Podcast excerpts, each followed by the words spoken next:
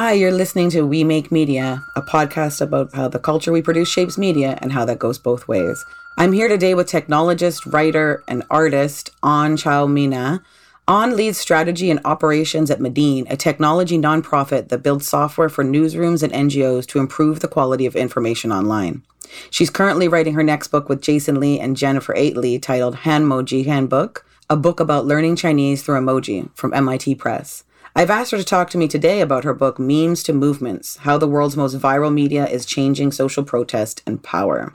Hi, An. How are you? I'm good. Good. Thanks, Karen, so much for having me. Yes, thank you so much for this book. It's uh, wonderful to have great observations about memes and the roles that they play in social movements be in one place. It's, it's quite the resource.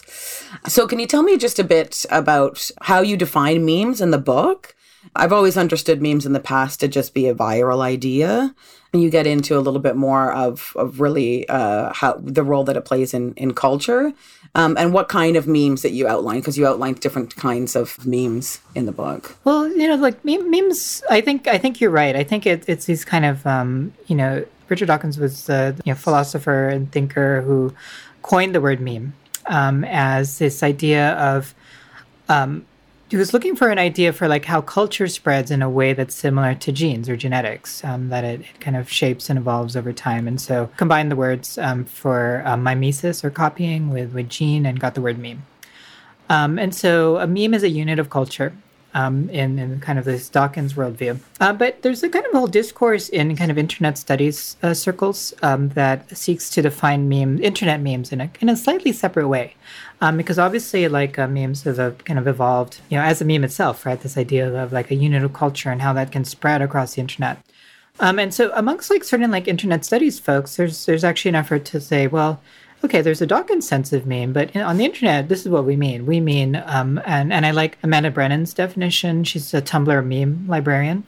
And she talks about it as, uh, you know, digital media um, that um, is shared amongst um, users or community um, and is kind of transforms along the way um, and changes. And so, and that, that kind of matches uh, very closely to Limor Shifman's definition. Limor Shifman is uh, one of the seminal scholars on um, on meme culture and, and memetics um, in, in, academia, and and basically there, there's like these three major components, um, which is one is is the piece of digital media, two is the idea that there's a community that is sharing it, um, but three, in addition, then is is that they're shaping and transforming as it goes along, and so it's not just being like shared widely, um, it's also being changed, and and so uh, we can complicate that definition, but it's it's like a good foundation for kind of like what what are we talking about when we talk about memes. In the book, I actually try to take a more expansive view on memes, kind of looking at you know kind of history of media and remix in general. Because um, I, in the book itself, like I of course I'm going to dive into internet memes. Um, so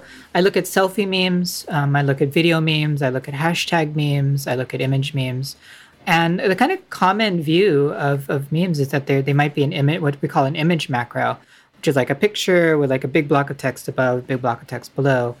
But what I'm trying to do with the book is is say, well, okay, that's an example, that's an image macro. But if we look at this definition, we say digital media that is shaped and transformed um, um, amongst the community. That actually enables a lot of different things, including GIFs, TikTok videos, all these things. And so we have to really be looking at this as kind of holistic kind of view of what of what uh, can constitute a meme. Right, because yeah, then you get into um, we're alluding there to just like the creation of a much larger narrative, whether it's a silly or serious one. I mean, it's interesting. I, I just, just to some context from from my work. So for 15 years, I facilitated workshops under the banner of culture jamming. So essentially using collage to interact with ubiquitous messages that found in media. Um, and similar to memes, they can be serious or silly. Um, and there's always some kind of uh, disappointment often in the teachers or or or in the uh, in the person that's hosting me um, when the silly ones come right? Because sometimes it's a, a fart bubble on the prime minister which i think is brilliant and and they're kind of like, oh, sorry, look at this other student's work who who's done some really wonderful counter narrative about, you know, data capitalism or something something really deep, you know. And I'm like, oh, they're you know, either one is fine as long as you're as long as you're interacting with it and you know taking less of a passive stance. But I always start off the workshop with a slideshow of Mona Lisas. So we look at the Mona Lisa, then we look at Marcel Duchamp's mustache on the Mona Lisa, and then we start getting into all of these all of these pictures of her in comics and shoveling snow. But only in the last four or five years, before I get to the third or fourth image, someone yells out, Oh, we're making memes. Cool. and I'm like, I'm always sitting there going, Huh, yes, we're making propaganda in ways that subvert and use the tools of propagandists or media makers or advertisers or the textbooks or flags or whatever. But it's not iterative or co-collaborative. I mean, it is, but it's only one iteration. Like, if if that makes sense, and it's much more subtle as as opposed to a meme is you know hopefully quite uh, overt or like to the point kind of thing. I know that you are you know you, you talk a lot in the book and and you clearly have a, an extensive knowledge of like remix and mashup culture. So can you help me answer this question? Like where does it overlap and where does it where does it diverge? What is what is what is different about it?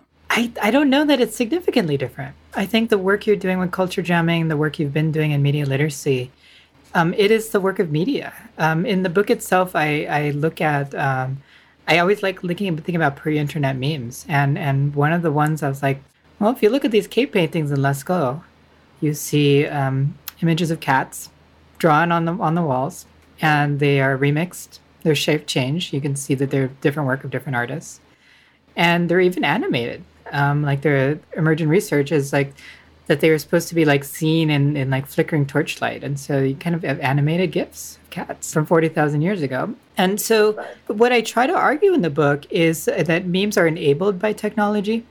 Um, and that we, as uh, you know, in a technological society that's using the internet, they're going to take on a specific form. It's exactly like what you're saying. Like they might be a little more overt, they might move faster, the remix might be faster, the mashup might be faster. The communities are also broader. They're more diverse, right? You know, you do a culture jamming workshop in a classroom.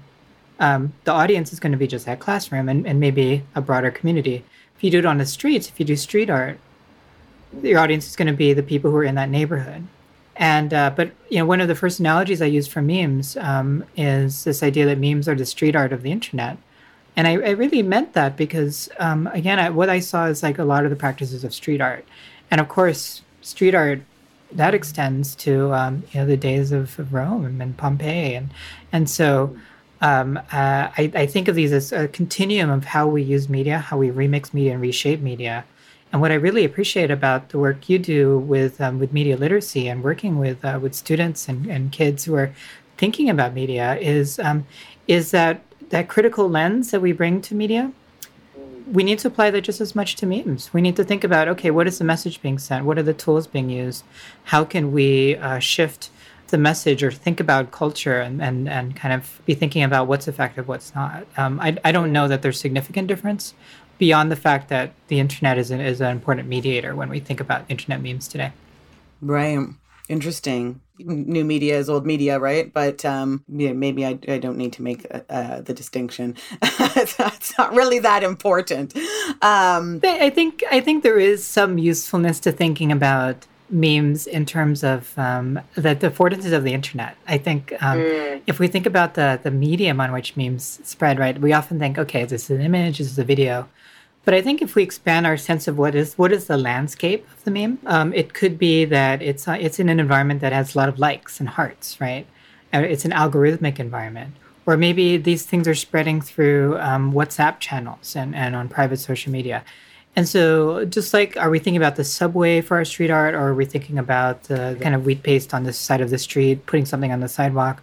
It's the it's the affordances of the the landscape that we also mm. need to be mm. aware of and so so i do think there's some meaningful differences but it's more in the right. landscape right it's it's, it's how right. how and why are these things spreading and so um, uh, thinking about like where what is the platform on which it's happening and the platforms can be quite important for understanding the context. I love that. That's that's very important. I think for many media literacy educators to understand because I think I mean what you what I basically heard from what you're describing there is site specificity, right? I mean what an artist talks about okay this wall versus that wall. I mean they're two different walls, and we don't tend to think, and particularly perhaps adults, but I mean, as well as young people, because they're the fish inside the media, you know, like just not even necessarily, I mean, we all are, but, but certainly young people even more so, uh, might need some support in unpacking it or stepping back and looking at what's happening. But that, yeah, that not all social media is all the same. Like all of these sites are different. All of these things have different algorithms, different functions, different culture, um, and different relationship with language, uh, which you talk about. Um, and and this again reminds me of of some of the posters, the political posters that I always talk about with students uh, that from from Eastern Europe, where they're where they're where they're making a very subtle change. And uh, and what I'm referring to is what, what you talk about in terms of uh, um, the visual memes ability to subvert censorship um, uh, to elude censorship and to and to and to subvert um, uh, you know political propaganda particularly in the context of the firewall in in China um, where it's important for one's safety that the symbols and the uh, memes being spread are set like very subtle and sometimes indistinguishable from the dominant narratives because there's safety in that um, as opposed to using a word. Can you can you can you sp- speak a little bit about how you how you get into that in the book? Yeah, so so in the book, um, yeah, and this is part of that. I think if we, you know, I like this idea of site specificity. By the way, it's uh, if if we think about like a digital site specificity, like mm. and, and mapping out affordances of our digital digital environments and sites, like what what would we learn?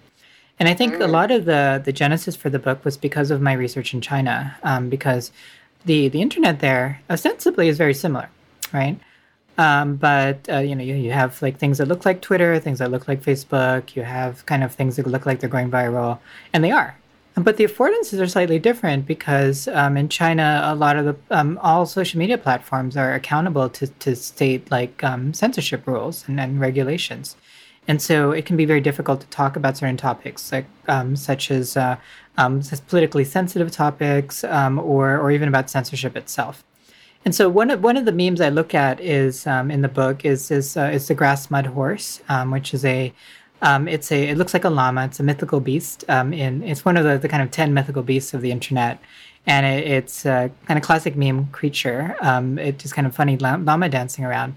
But it's called the grass mud horse because in Chinese, uh, the cao ni ma is, uh, is uh, the grass mud horse. But it sounds like a lot like the word for "f your mother" in Chinese. And um, and the reason it's about effing your mother is because it's about effing internet censorship. It's about saying, you know, "f you internet censorship." And uh, and its its mortal enemy is the river crab, uh, which is this little crab walking around, and that's because the um, the word Chinese word for river crab sounds like the word for harmony in Chinese, and and uh, there's a whole um, governing philosophy from the former president Hu Jintao around the harmonious socialist society um, and creating harmony in society. And, and one of the ways that expressed itself was on the internet. And a harmonious internet is one that's censored, um, the one that's uh, um, censored of political dissent, at least. So watching the grass mud horse and how it had to shape and transform, how sometimes it was a llama, sometimes it was like a funny character. It was like different pictures of llamas. It was sometimes it was a toy, a T-shirt, different ways of referencing this. Um, it was very clear that the the image itself and the meme itself was adapting as the censorship environment was adapting, and so um, it um, uh, remi- you know got me thinking a lot about what how does the the political stances and affordances of a digital space how does that then shape memetic expression within that space? And I think um, China is the most evocative and rich example because it has such a developed internet um, uh, that is looks very different from the Silicon Valley model. Um, but you know, like if we look globally, we can we can kind of look at and study all these dynamics. One thing I'll just uh, note about the grass mud horse, thinking about culture jamming, right? It's no longer subversive, and and I, it's an important story to tell because I started writing about it in 2011 uh, scholars were writing about it in 2009. So it's, it's had almost a decade of history now, um, about a decade of history, more than a decade of history. And interestingly, like recently, I was kind of poking around on, on Weibo, which is like the uh, uh, kind of Twitter-like uh, service on, on in China. And I noticed the grassmud horse was one of the official emoji, um, like um, you know, buttons. And I was like, "Oh, what's going on here?" And I thought this was like uh, sensitive. And you know, it, it, as I kind of looked around, it, it, it's pretty clear what was happening. Was it was being reclaimed? Um, You know, the, the culture jamming can go in both directions. Mm-hmm. Was yeah, just turned into a puerile pun, and not about what it was supposed to be. And and that's the risk of subversion, of mm-hmm. course. Is coded subversion is that that itself can be subverted because it's coded, so that the, the recoding can happen, and suddenly you have just a you know just a silly pun, and and it doesn't really have the kind of the, the teeth it used to have. So, um, and it did it did successfully dis- deflate that. Looks like it, yeah. But is it does it not um, fundamentally stay citizen driven, despite that there might be like lateral violence or vitriol or or co optation? Um, uh, is it possible? I mean, that kind of seems like a perhaps a, an example of it, but is it possible to astroturf it? Like, you know, because corporations have not done well. They've tried to, right? And be like, let's put out a fun hashtag or a meme and see. people are like, no, like it's just something about fundamentally at the core of it that doesn't work because you, it's just not, it's something that is um, not always good, you know, can certainly be filled with violence or, or you know, uh, empower hateful messages or or spread uh, hateful messages. But at the same time it's always uh, individual citizen driven uh, love or hate or humor um, that it doesn't seem to work from top down. Uh, is, is that right? Or? well i think um, top down it doesn't work necessarily. But if we think about the old spice guy um, and uh, um, it is actually possible for a brand or corporation to create like kind of these these really funny things that um, that uh, are then like kind of brought into life. B- BTS is you know they're the kind of Korean pop band is another one. Like super, they're super big on, on meme culture. They're they're very much like lots of money, lots of media power.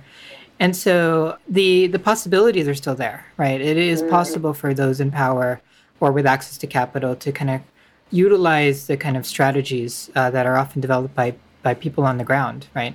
Um, I think about um, how much street art can sell for these days. Um, you know, like um, uh, street art once so subversive and continues to be subversive is also sold for millions of dollars in, in, in fancy galleries.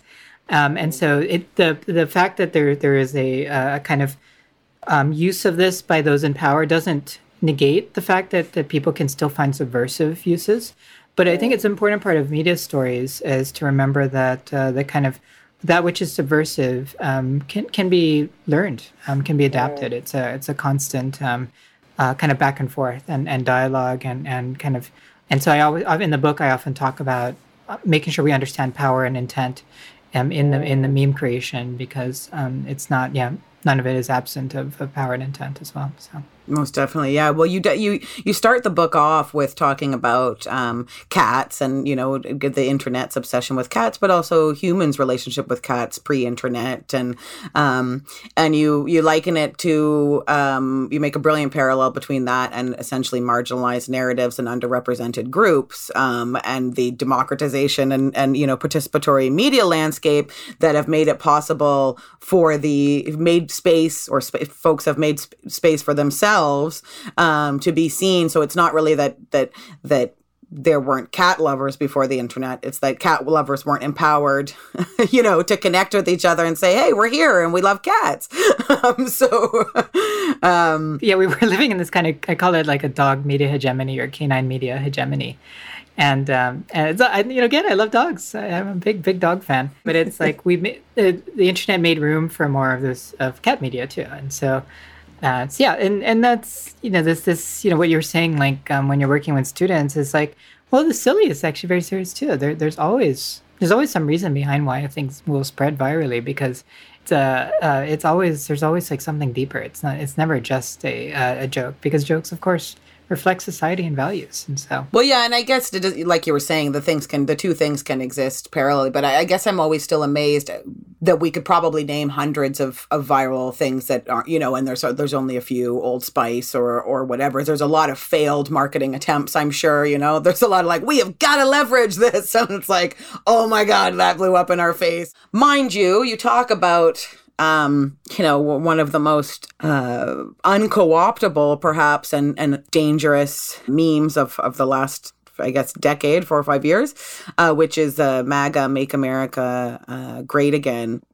But can you talk a bit about celebrity and the the role celebrity plays uh, plays in this? Because unlike, well, I think it's it's not just relevant that Trump was a celebrity; it's it's a specific type of celebrity that he is um, which is a um, first he came out of the you know kind of tabloid culture in the 80s in New York, and then became a reality television star and and, and also a, a World Wrestling uh, um, Federation star, right? So it's a particular type of celebrity he is, which is a networked celebrity, an influencer. Before we understood that word as influencer, um, rather than a kind of like the the kind of you know Arnold Schwarzenegger type, kind of in big media.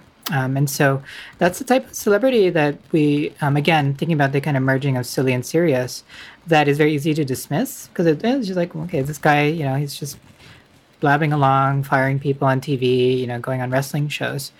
But over long periods of time, he becomes relatable. It becomes an omnipresent brand. He has books. He has like um, buildings. He has, uh, you know, um, uh, all kinds of like marketing materials. And so, um, and that's what modern influencer marketing is is all about is is making people famous people feel relatable um, mm.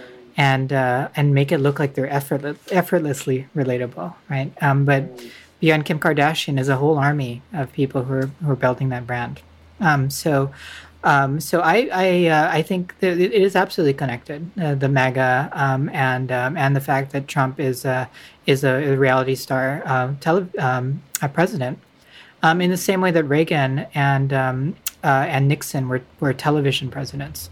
Um, and so um, I I think this is really the beginning um, of of a of what we should expect out of politics, which is more more kind of um, merging of reality television dynamics with the halls of power, and it's something we should be paying attention to because it doesn't look like uh, it doesn't look like a propaganda. It doesn't look like um, kind of the kind of media that governments have always have made in the past, um, but it very much is uh, kind of state power merging with contemporary media environments.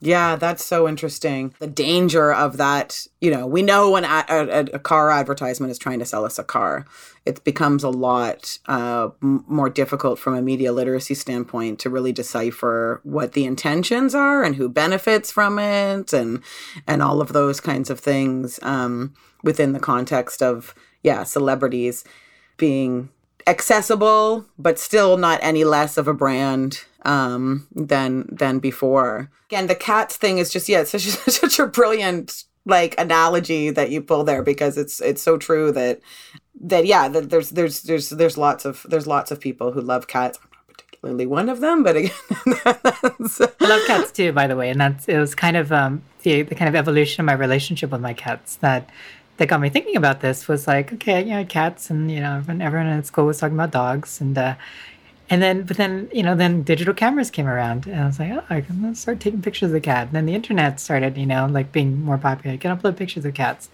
and so uh, yeah, it was, it was it was kind of it was just an interesting process. To, and then now, again, talking about kind of co-optations of power, we now have cat celebrities we now have cats making millions of dollars, make way more than uh, than than a lot most humans. mm-hmm. um, and uh, yeah, and so there, there's always there, you know, and anything that's like uh, kind of punk rock eventually, you know, kind of um, uh, gets finds a business model and kind of takes mm-hmm. off. Um, but it's uh, yeah, it's always interesting to watch. Yeah, there's been some great, some unbelievable, um, unbelievably hilarious and poignant and uh, just satirically biting uh, pandemic memes. Is there anyone that's your particular favorite? uh, there's so many pandemic memes. I mean, I, I, I got really interested in all the uh, uh, the kind of wash your hands uh, kind of um, memes that were being made, like the dancing mm-hmm. videos, like how how to wash your hands. Um, but there's there's so many. Um, and I think the the the challenge with uh, with the pandemic meme because the pandemic is such a unique generational event, um, mm. and then it mm. kind of hits us within in kind of this moment of meme culture. Um, uh, yeah, I, am having trouble. To be honest, I'm having trouble keeping track because there's just so many, so many going on. But um, mm. um, I've, I've, been interested in the ones that are like helping us learn new behaviors um, because right. you know, like like washing hands, wearing masks. How do you talk to people who aren't wearing masks? Like those kind of awkward situations, right? right. And it's kind of perfect for TikTok material, to be honest. It's like how do you mm. navigating this new world and um, and negotiating the new social norms um, is uh, seems ideal for um, especially because we're all digital right now. You know, like mm. uh, it's the only it's one of the only places where we have gatherings, uh, you know, in a, in a meaningful way. Latin American ones are just like to die for. I mean, they're hilarious, but they're also just, you know, they've got so many layers um, in terms of um, what COVID has brought to a head, but that was already there. So there's all this stuff that's just, you know, that's really about uh, globalism and re- you know relationship between the global south and the north or whatever and and just like yeah hilarious stuff about industry but they're a little different as well I, I wondered what you thought about the meme the meme that doesn't get iterated so in the case of of, a, of just a just a meme that gets shared a lot um, but that, that doesn't necessarily isn't interactive in the same way of the the process like some of the ones that I've seen. They're almost like citizen you know instead of letter to the editor if you were if you were able to to draw the satirical comic in the newspaper um, you know except for it was all driven by by people uh you know um, sending them in. But they're not um they're quite shareable, but they're not necessarily ones that are uh, inviting or engaging a lot of people in actually changing them. W- what is that? Is that a particular type of meme, or is there is there something? I mean, so so in meme, in internet kind of studies, kind of communities, and um, they, there's like this distinction between a meme and a thing that goes viral. Um, mm. but, and so uh, I kind of uh, an internet some internet studies scholars will say, okay, that thing that's spreading that's not being remixed it, that's just a that's a viral object that's just being just kind of uh, going out there. But but of course, it's it's it's actually pretty rarely um, that the case that you have this kind of pure thing that is just going viral. Um, and uh, um, because in the end, like people are responding to it in some way. People eventually clicks with them and like, okay, I'm going to make this other thing. Um, so um, uh, so I, I, I think um, I often think of that as just like an indicator that something is popular. Um, but um, you know, and we think about the, you know, and again, it, it's interesting to just like dig into that world vi- viral, especially right now during the middle of the pandemic. A thing can spread and like kind of go all over the place, but it's still mutating. That's what viruses do; they mutate, and and so that's part of the, the risk right now with the with the pandemic. Um, and and I think that's also true of media. Like a, a thing can spread, and it seems like it's not changing or being remixed or mashed up. But if you if you dig in, it's, it's pretty rare to find something that's just like purely being shared. It's almost there's almost always people responding to it um, in some right. in some fashion. It's always coming out the other end somewhere in some different it's a different context. Even it's it's already yeah it's got a bit of a different connotation. Let alone if it's retweeted with comment. Yeah, I mean yeah, if you look at the object itself, maybe it's just it seems to be isolated, but the, the thing about the internet, the internet is a discursive uh, space, and and so um, there's always there's al- al- almost always a response in some fashion if if it has sufficient views, of course. Yeah. Well, yeah, you mentioned um, the, the the K-pop. They have done some great work um, hijacking problematic hashtags or or from from communities interested in spreading hate, and they have done a great job of using this silly to take the wind out of some seriously problematic stuff. What happens this back and forth? Um, yeah, what's what's going on there? Well, I talk about it that we're in this period of memetic contention, um, mm. and uh, um, meaning um, like yeah, BTS will like lead a thing, um, but then you know then you'll you'll get uh, a group finding another way to uh, to shape culture, and so you know, I think when the internet was, you know, when we think about some of the kind of early narratives of the internet, it was this idea, oh, it's gonna change the world for the better. You look at all these like movements, like the Arab Spring and Occupy Wall Street, um, that are uh, kind of taking to the streets, um, without kind of looking at like what the the kind of response might look like. What what happens when those in power, those accustomed to the status quo, are seeing these changes and like, well, they don't. What if what if the those prefer what if there are people who prefer the status quo or want to react against that? What is the reactionary movement? And so um, and i think that this also just important i think in general in media histories to, to look at that because it often plays out in decades. You can kind of trace media responses and movement responses and in so many ways like the internet because of its speed has compressed that but it's still happening. It's still this kind of moment of contention that we're in uh, where we're ne- renegotiating our values as a society. I think uh, just take the United States alone. Uh, you have a pandemic, you have a ma- massive racial justice movement, you also have a massive um, uh, white supremacist movement at the same time. These are not disconnected. Um, they're, in fact, uh, responding to each other in so many ways. Um, and, and so, um, it, again, like I get it's a point of contention um, or, or um, uh, using memes. And, that, and that's just like one example here, but it's uh, that's what it feels like at least, yeah, in this moment. You know, you, you, you kind of map the trajectory of some of some really successful social justice uh, movements and how they relate to memetic uh, uh, sp- culture and spreading of, of of ideas and values, and um, but then you also talk about you know this this this back and forth that happens from the counter movement and the trying to co-opt it and the changing the the hashtags and and you talk about how this creates the chaos magic. Um, that uh, lends itself to further uh, cement issues that we have currently about deciphering what is true and what is false. And um, is there any danger in mixing up the silly and the serious? Yeah, there's absolutely like risks. I think one of the big risks right now, um, you know, just thinking more broadly, is like,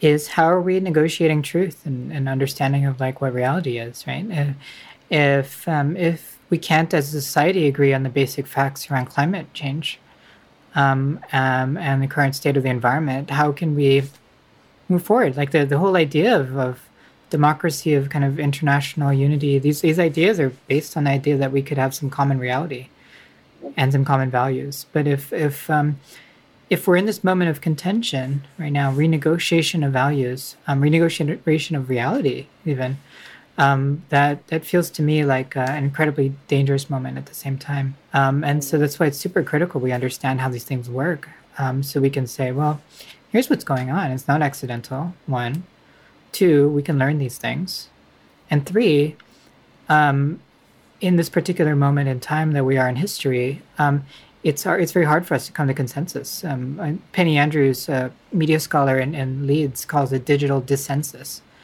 um, and uh, and I and I think um, uh, that's it feels like that's the moment we're in is um, is uh, um, because to me what that means is not just like the death of truth but the death of agreement on like the modes and mechanisms by which we've come to agree on on what what uh, what shapes our realities.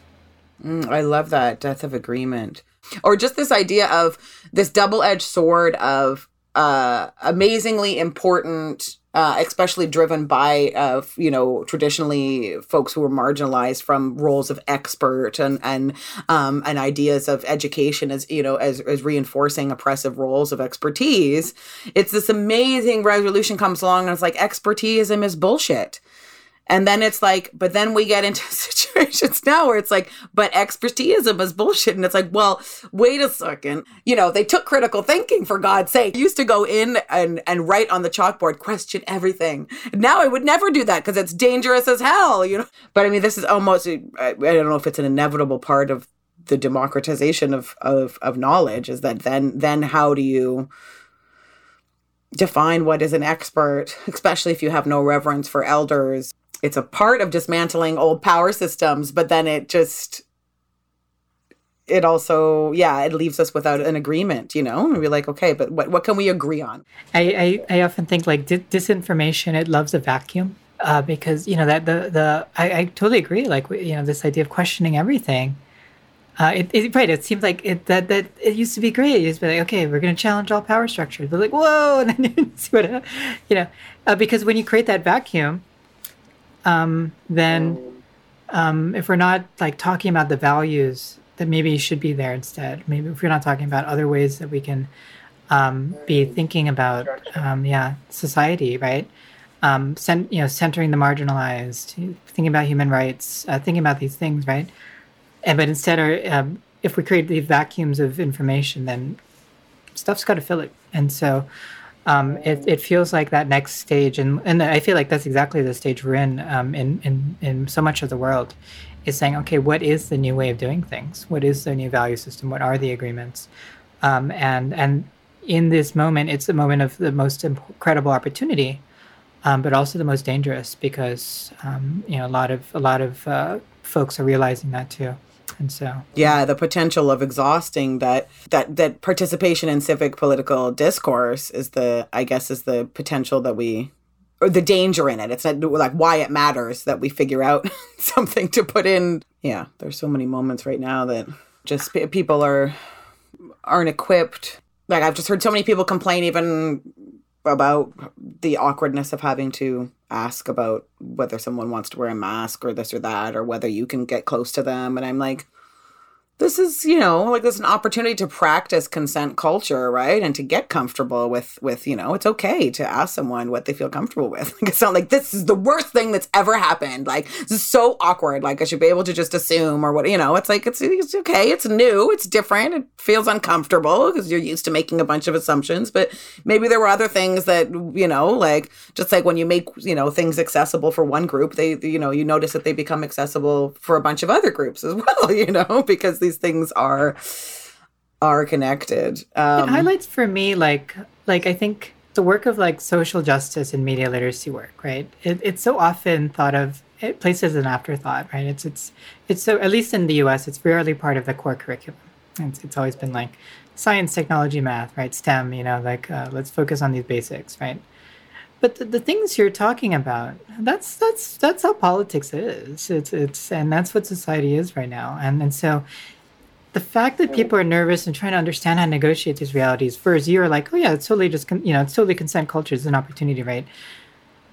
It makes me wish that we had ways, we had these discourses, these these kind of conversations about um, literacy around social justice much earlier, because um, it it could help. It could certainly help with this moment, right? If, if we've been grappling with disparities in um, in access to to healthcare, disparities in um, in, in how people respond to the news, like all of these things are not new. They're just made apparent by the moment, and so.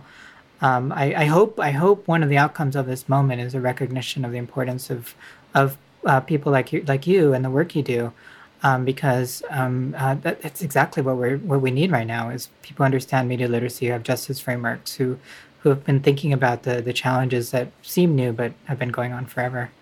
Mm. Oh, thank you so much for that.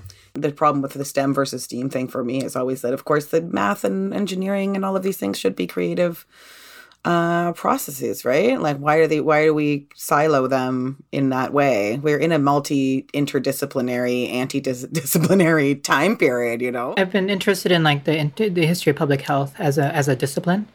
Um, mm. Didn't really exist until relatively recently, like just like decades ago, and um, mm. it was in response to this this reality, right? That that you know, bringing lots of people together new diseases are spreading and we have to think at a systems level. And so public health as a discipline brought, it's not medicine. It, it brought in medicine, but it also brought in statistics. It brought in urban planning.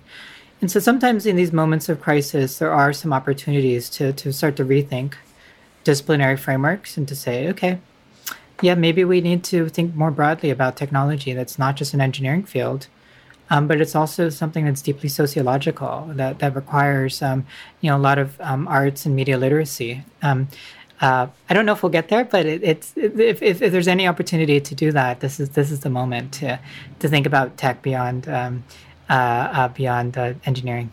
Most certainly, yes, and yeah, and, and tech and education as it's crept in, whether whether folks like it or not. What are some of the tools that you are are developing um, with the with uh? And we know that we're in a post, we're already in a post truth, or at least that we're arguing enough about whether there is truth or whatever. Um, so how do we, you know, uh, the media literacy and the arts, like what are specific tools that we can can use, and how can even technology we can use that? Uh, yeah. Well, if we think, I'll, I'll just kind of step back and think about like, what has the internet been great at? It's been great at spreading media, right, and getting people together, um, for better for worse. But it's been great at that. It's been optimized for spread of data. You know, that that's literally how engagement, right? That's literally how companies advertise and, and it's advertising brings in dollars and that's what makes companies accountable to their shareholders right? So you can kind of connect those things. The internet hasn't been so great about is spreading context. Um, helping us understand why is this thing showing up on my feed? Um, what, what is this message i'm getting? What is this ad? And so so for so long we've focused on the internet as a content machine um, but maybe the the you know the, the next wave of the internet, if, if it's going to be possible, um, could be something around a context machine. Maybe there are ways that we can re, re, you know think about the context in which we're looking at media. Um, and so some of the tools we're building are about that. Is helping fact checkers add context um, to the stuff they're seeing, right? Uh, the typical thing about the typical like WhatsApp group chat, the people are just like posting images and messages and there's no context behind this. Like, where did it come from? Who's behind it? Um, like, why why is it why is it here? Um, and sometimes that's good. Yeah, non anonymity is an important part of how the internet works. But sometimes it's like, well, I'd, I'd, like to know where this came from, right? Uh, you know, we, we get that with political ads, we get that with posters. Sometimes we don't, but um, uh, but uh, maybe there are ways that we can bring in the tools of literacy into the internet in a, in a, in a more robust way, such that the platforms are designed for those um, for that right? Not just for for sharing content for maximizing the spread of context but for also maximizing the spread of understanding. Um, as we've just discussed that's super complex because um, it's like who's understanding right? Who's who's truth? Who's consensus right?